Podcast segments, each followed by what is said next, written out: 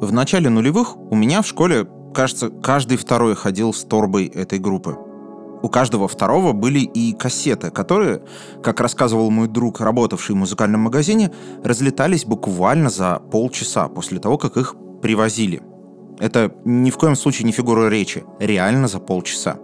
При этом их мало крутили по нашему радио, а в какой-то момент после ссоры с директором радиостанции Михаилом Козыревым и вовсе перестали. А на MTV был, кажется, всего один клип. Но его я запомнил навсегда. Причем больше не на уровне образов, а на уровне ощущений. Склизкая, мрачная русская сказка с трупным запахом. Та песня называлась «Проклятый старый дом». Группа называлась «Король и шут». Долгое время они были таким жупелом для музыкальной критики, фигурой умолчания и символом всего худшего, что было тогда в русском роке. Страшные сказочки под диковатый панк. Но на самом деле все куда интересней и куда глубже. Тут как с Летовым. Кажется, по-настоящему Киш оценили и переоценили после гибели лидера группы Михаила Горшинева в 2013 году. Их песни цитируют, их кукла колдуна врывается в ТикТок, их творчество вновь переосмысляет. Мне больно видеть белый свет, мне лучше в полной темноте. Я очень много-много лет мечтаю только о еде. История одной песни.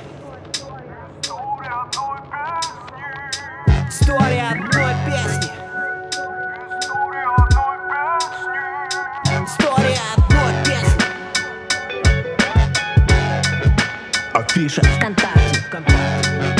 История одной песни.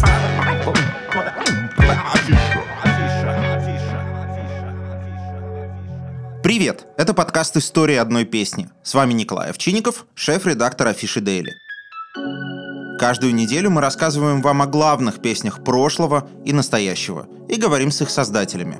В этом выпуске, последнем в текущем сезоне, рассказываем про трек «Проклятый старый дом» группы «Король и Шут». Да-да, той самой. И говорим с одним из участников группы Андреем Князевым. Этот подкаст мы делаем вместе с ВКонтакте. Музыка всегда была важной частью социальной сети и развивалась вместе с ней. Сейчас это миллионы песен популярных исполнителей и фрешменов. Чтобы помочь сориентироваться в этом многообразии, ВКонтакте обновили алгоритмы рекомендаций. Из миллионов треков они каждый день выбирают для вас персональные плейлисты под ваш вкус. Кстати, в описании к выпуску мы оставили ссылку на специальный тариф. По нему вы сможете получить 3 месяца подписки на музыку ВКонтакте по цене двух. Король и Шут со своим народным старителлингом выстрелили во второй половине 90-х. Прямолинейности русского рока 80-х и манерности нового рока они противопоставили былины и сказки, скрипки и гитарную грязь. Проклятый старый дом это у нас был альбом а, как старые сказочки.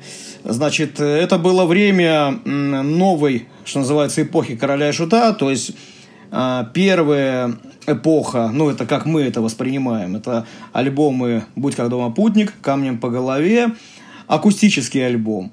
А потом, соответственно, у нас был такой как бы переходный альбом «Герои и злодеи», и потом так называемая новая эпоха, ну и как в развитии, так и вообще и во многом другом, э, новая эпоха короля м, которая началась с альбома как старые сказки. И вот, собственно говоря, песня «Проклятый старый дом» стала одной из фаворитов этого альбома.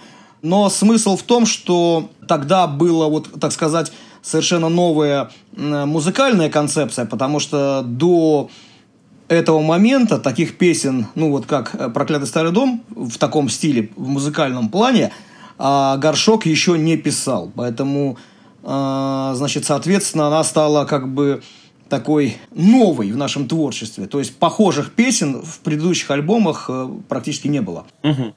Когда и как вы поняли, что эта песня э, станет одним из фаворитов? В общем-то, на тот период, в принципе, вообще все, что мы делали э, в рамках «Короля и Шута», а, очень много песен имели успех. То есть э, уже по прошлым годам, по прошлым работам можно было понять, что, в общем-то, у нас хорошие вещи получаются, поэтому... Ну, а мы очень сильно и горячо любили каждую свою работу, поэтому, в общем-то, в некоторых моментах э, хитами песни делали сами люди, сами зрители, соответственно. Мы, может быть, когда их выпускали, может быть, еще и даже не знали, какой будет путь у этой песни.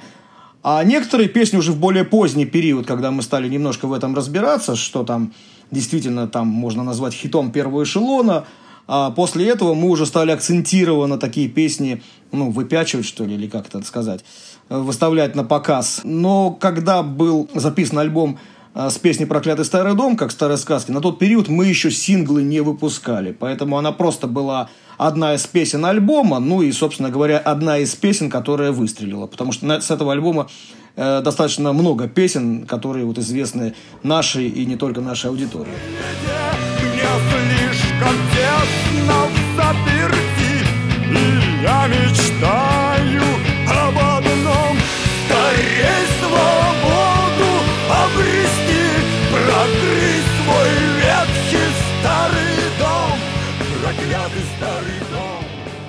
Король и Шут были такой по-настоящему народной группой. Ну, или классно маскировались, что, впрочем, вряд ли.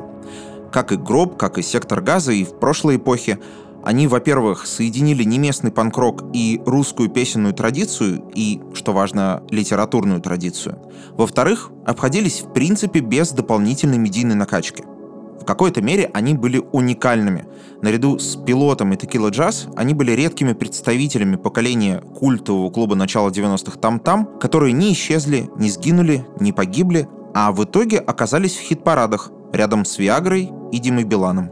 Когда вы впервые поняли, что группа Король и Шут действительно пользуется большим успехом? В принципе, у нас э, не было такого ощущения, что тот успех, который нас окружает, э, что это наш максимум. То есть мы никогда не испытывали ощущение максимума. Нам всегда хотелось расти, расти. Были планы даже и связанные как бы с заграничной историей, но в плане заграничных вот этих вот фантазий, вот этой мечты э, на мировую какую-то арену выходить с нашей музыкой, мы, конечно же, не думали о том, что мы будем писать по-английски, потому что мы хотели нести нашу культуру, культуру нашего языка.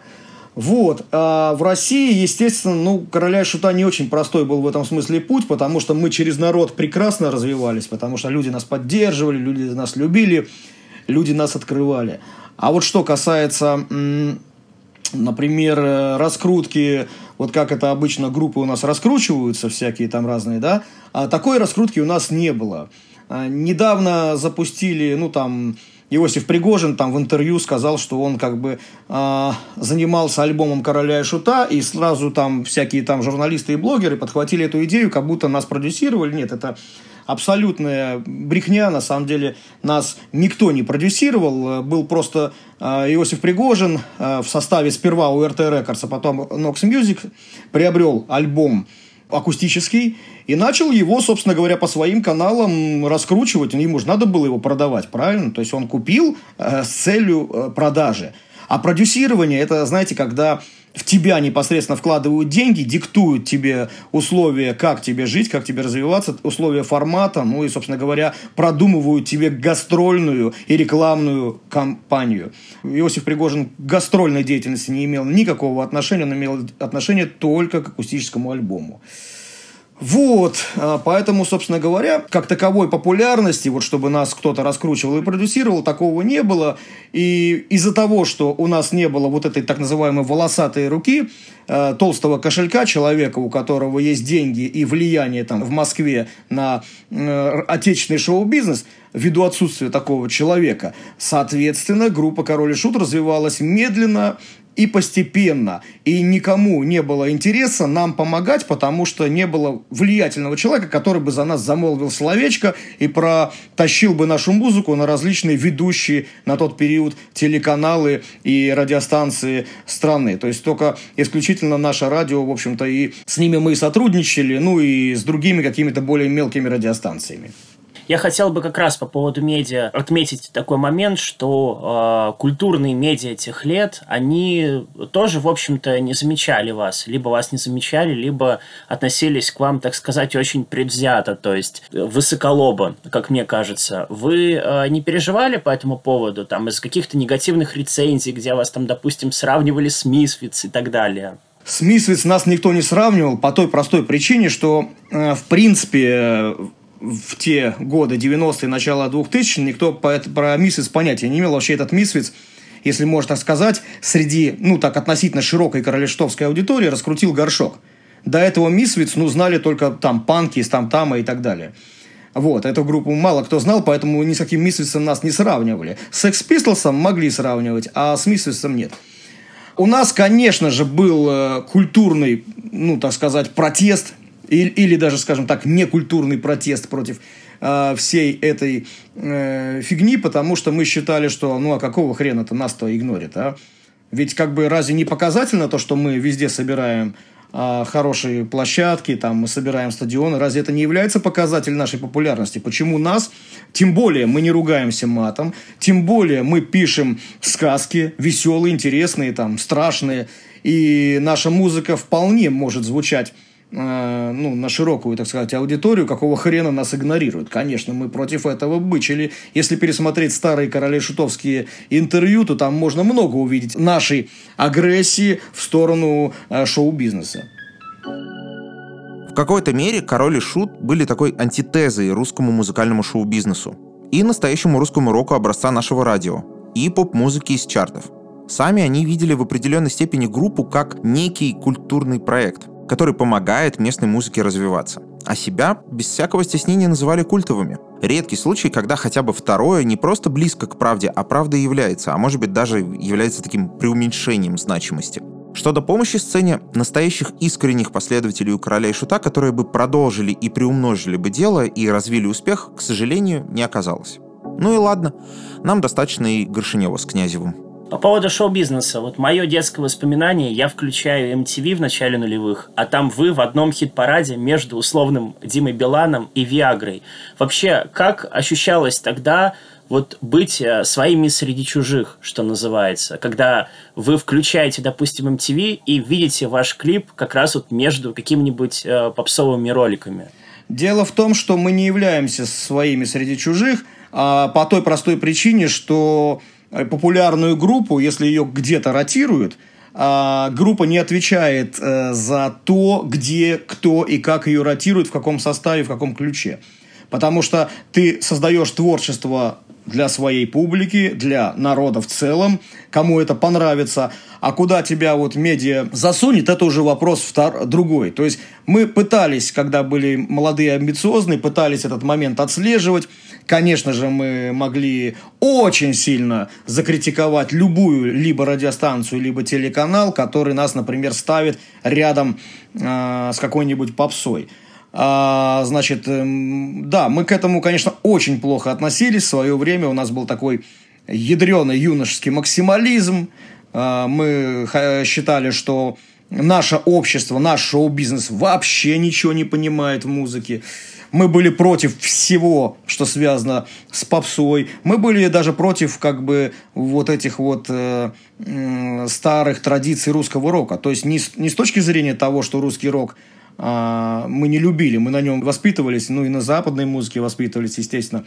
Вот, но потом мы понимали, что нужен нашей рок-музыке новый, новый этап развития, и для того, чтобы это развитие получилось, надо действительно смотреть на то, что происходит за рубежом в музыке, в панк-музыке, в любом другом стиле.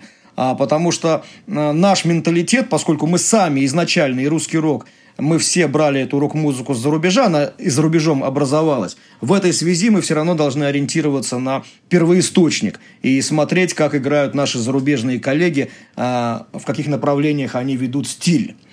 Вот, мы считали, что за этим надо следить. Касательно вот этой всей э, петрушки э, с тем, где нас и как ставят, э, конечно же, ну, с другой стороны, если ориентироваться на зарубежную ситуацию, то там, например, та же премия MTV, э, там могут легко появиться там монстры рок-сцены, какие-нибудь там группы Дюран Дюран или Foo Fighters. И также а, одновременно могут там рядом с ними находиться на той же сцене выступать какие-нибудь поп-дивы, там, Агилеры, там, Шакиры или кто-то еще.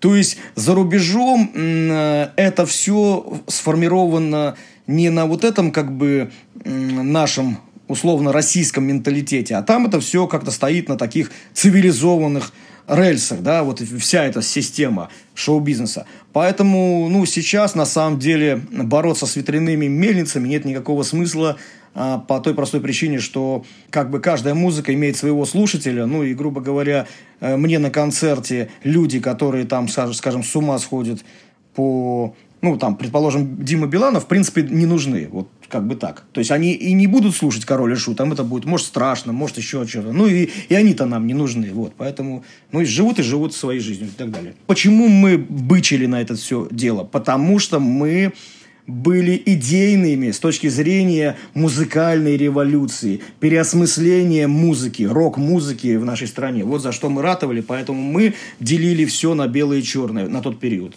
Угу. А, ваша цитата. Казалось бы, рокерам того времени, речь идет про э, советскую школу, да, песни истории, песни сказки, это было не нужно, потому что ценилась идейность, э, концепция символизм. Вот скажите, вот как бы вы объяснили ваш взлет в конце 90-х? Дело в том, что на тот период этого самого символизма было очень много. Все рок-группы писали что-то в этом ключе. И когда Король и Шут образовались, а, значит, это была совершенно новая уникальная концепция песни, которые, в общем-то, не заставляют запариваться на чем-то, а, там, думать о каких-то социальных вопросах и так далее, а просто в какой-то степени даже развлекуха, погружение в какой-то свой мир. Ну и, соответственно, мы э, соответствовали полностью как э, внутри, в голове своей, так и внешне мы соответствовали полностью нашим песням.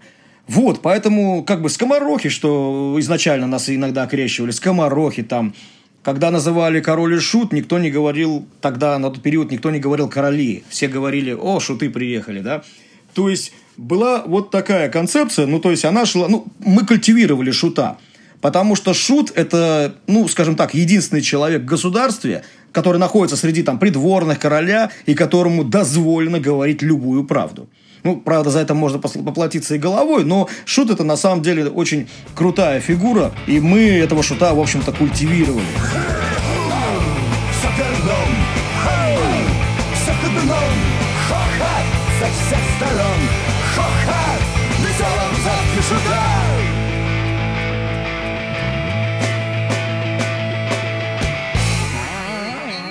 И поэтому аудитория, на самом деле, у «Короля и Шута» быстро стала образовываться, а, потому что как раз-таки оказалось, что это людям было очень даже по кайфу. То есть не все там поголовно слушали Алису, не все поголовно слушали кино, и ДДТ, ну или точнее все поголовно слушали, но и всем зашел резко Король и Шут, и все начали слушать Король и Шут.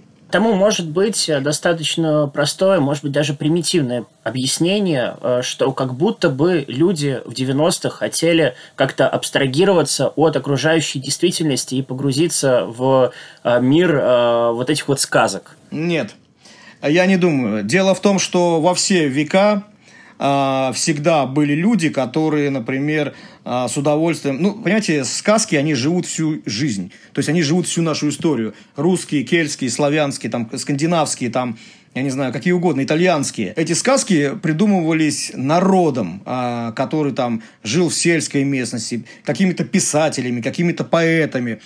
Все создавали сказки, народ создавал сказки. И, соответственно, это было всегда и во все века актуально для людей, поэтому прятаться никто никогда, в общем-то, не хотел. Ну, кому нужны были радикальные какие-то идеи, кто там хотел за что-то бороться, против чего-то бороться, они в основном, ну, начинали, например, слушать группу «Алиса». Потому что в Алисе есть много вот этого запала, который нужен таким людям. Вот. Поэтому Король и Шут, в общем-то, ну, как бы радикально настроенные люди, ну, не слушали, потому что для них это ну, скажем так, сказки и сказки, да, вот, ну, а так вообще, извините меня, э, потенциально, потенциально слушатель «Короля и Шута» – это очень большая широкая аудитория, потому что это сказки. Я и вот еще хотел спросить, вы же начинали в Тамтаме в 90-х, в окружении многих достаточно групп. Вы э, когда-нибудь задумывались над тем, почему получилось именно у группы «Король и Шут», а почему не получилось, я имею в виду, э, стать очень большими музыкантами у других групп? Которые с вами играли, которые делили с вами сцену в Тамтаме? Ну, потому что не Там-Там а, являлся базой для производства, для поставки крутых групп а, в нашей стране, а талант и самобытность. Вот и все. Если ты выступал в свое время в Тамтаме, это не значит, что ты обречен на популярность. Вовсе нет. Скорее наоборот. Король Шут имел свою уникальную особенность, уникальный стиль, уникальный имидж, а, мировоззрение. И вот э, все вот эти пункты, собранные в одном целом, и образовали нашу популярность. Проклятый старый дом был поворотной точкой для короля и шута, символом новой эпохи. Группа к этому моменту уже была, как я уже сказал, культовой, собиравшей огромные залы и в целом узнаваемой. Клипы песни были своеобразным закреплением успеха, явлением коллектива уже большему количеству людей. Например, зрителям канала MTV. «Проклятый старый дом» стал, наверное, главным большим хитом группы в нулевые и в то же время последним ее большим хитом. Расскажите, пожалуйста, про клип. Как вы снимали клип? Как пришла идея его? Ну, у меня есть канал YouTube свой, который я лично веду, выкладывая там старые раритеты. Там, в общем-то, есть э, видео, снятое с моей аналоговой камеры. В свое время я снимал обзор а, этой съемки проклятого старого дома, как там, ну, ходил там с камеры, просил кого-то снимать. То есть с утра вот мы целые сутки там находились на съемочной площадке, весь этот процесс я снимал. Вот, э, соответственно, мы приехали очень рано утром, в 6 утра. У нас есть там люди знакомые, там хорошо знакомые, которые предоставили свой этот участок э, в деревне э, значит, под э, все это мероприятие. Туда приехали достаточно большой делегации, там были гримеры, там были и, в общем-то, те, кому принадлежала эта территория, да, режиссерская группа, группа Король и Шут и, и так далее.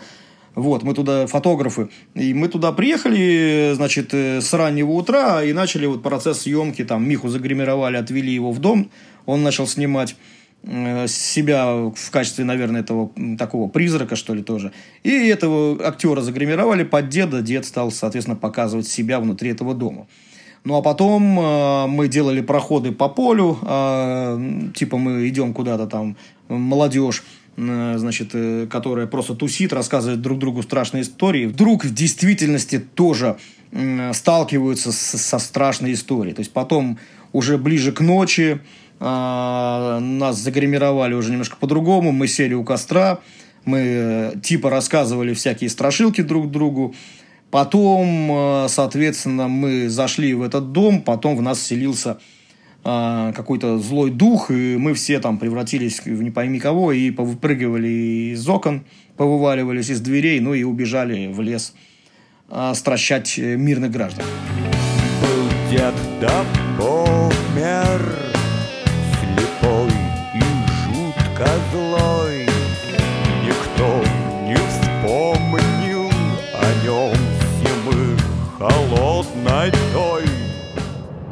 Когда вы э, поняли, что эта песня станет не просто популярной, а вот именно что культовой? Дело в том, что мы в принципе свое творчество формировали как культовое. Все, что мы делали, а, все, что мы формировали, мы все это хотели, чтобы это стало культом. Ну, то есть, по сути дела, была такая мечта, которую мы реализовывали, даже, я бы сказал, в чем-то умышленно. Потому что про культовость мы с Михой обсуждали а, еще очень давно. То есть вообще впервые слово культовость прозвучало от него. Он тогда мне впервые объяснил, что такое культовость, что такое быть культовым. Ну и, соответственно, как бы появилась вот эта вот у нас тема, к чему мы тоже стремились. Соответственно, формируя наше творчество, записывая альбомы, мы на самом деле не шибко запаривались за то, а, что там станет культом. Ну, то есть мышление у нас было несколько другое, чем у современных музыкантов – мы ратовали за творчество в целом. Мы ратовали за то, что мы делаем за наш мир. То есть это не просто какие-то песни, хиты, которые мы выбрасываем на рынок. Да? Такого понятия не было. Мы просто занимались любимым делом, любимым творчеством. И всячески пытались а, визуализировать его. Вот, а, соответственно, потом уже со временем многие песни стали становиться монстрами и для рок-аудитории, для просто среднестатистического слушателя. Э, значит, э, акустический альбом, опять же, много дал хитов, ну, такого немножко другого плана, чем классический «Король и Шут». Там появились такие песни, как «Прыгну со скалы», «Кукла колдуна», которая сейчас обретает а, вторую популярность свою, потому что сейчас какой-то э, нездоровый, ну или, может быть, здоровый ажиотаж пошел на песню «Кукла колдуна».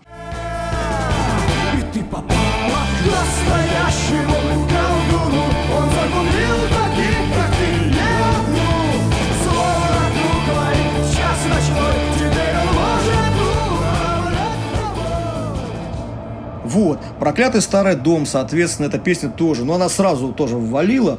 Вот. И она всю дорогу являлась хитом. То есть ее на концертах люди просили, очень сильно радовались этой песне.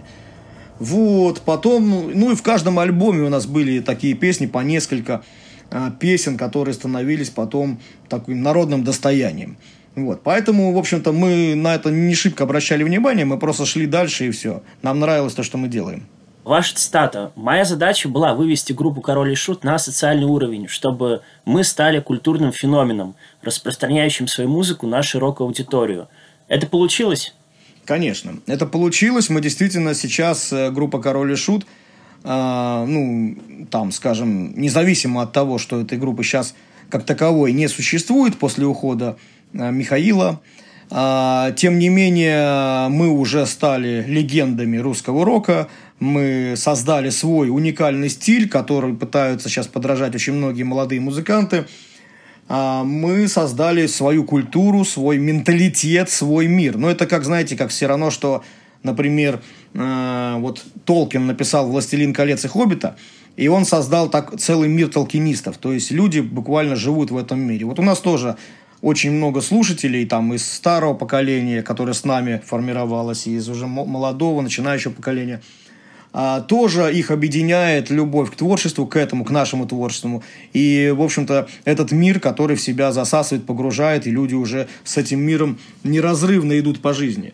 Вот, поэтому все у нас в этом смысле получилось, и я более чем уверен, что наше творчество будет жить долго после нас. И последний вопрос задам. Вот «Король и Шут» попал в годовой топ Spotify в 2020 году. Песня «Кукла колдуна», уже упоминавшаяся сегодня, она сейчас вирусится в ТикТоке, штурмует э, чарты. Группе «Король и Шут» респектуют там рэп-артисты, в чьей музыке сложно найти ваше влияние. Вот как вы объясняете все это для себя, что это происходит вот прямо сейчас? Дело в том, что по опыту других зарубежных культовых коллективов, а, как раз-таки, опять же, возвращаемся к слову культовость, а, если такое слово присутствует, группа, исполнитель становится вне, во-первых, времени, а во-вторых, он становится вне а, музыкальных взглядов и предпочтений. То есть нас в свое время были вынуждены принять очень многие музыкальные критики, просто принять как феномен. Нравится или не нравится, вы принимаете, что мы есть и что мы серьезная группа с большим количеством поклонников.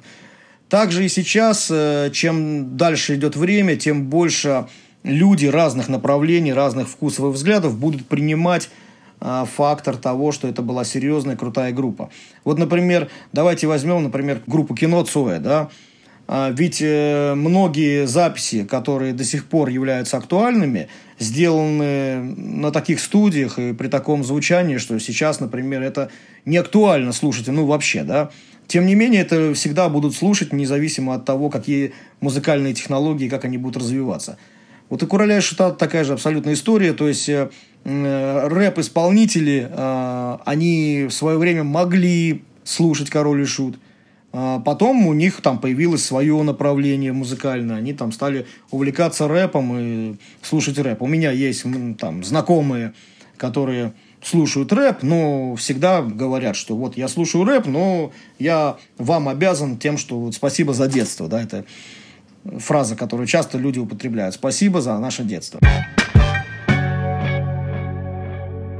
Король и Шут с тех пор несколько раз меняли коллектив, сбавляли обороты, но при том оставались вот объектом культа для такого огромного количества поклонников, десятков тысяч людей. Сейчас, когда нулевые вновь в моде, они вполне могли бы собирать кучу людей на условном фестивале боли, с ретро-программой, конечно же.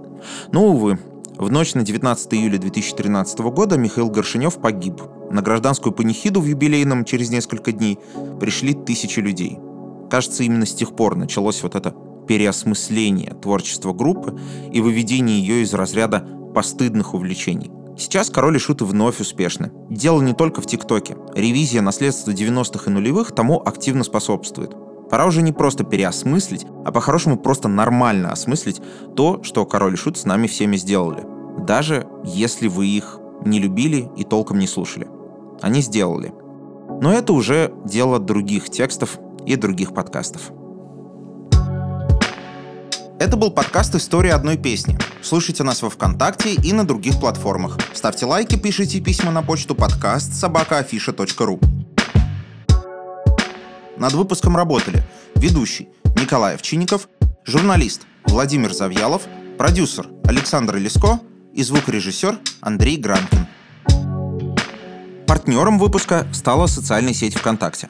Там вы сможете послушать не только «Проклятый старый дом», но и другие песни группы «Король и Шут». История одной песни. История одной песни. История одной песни. Афиша ВКонтакте.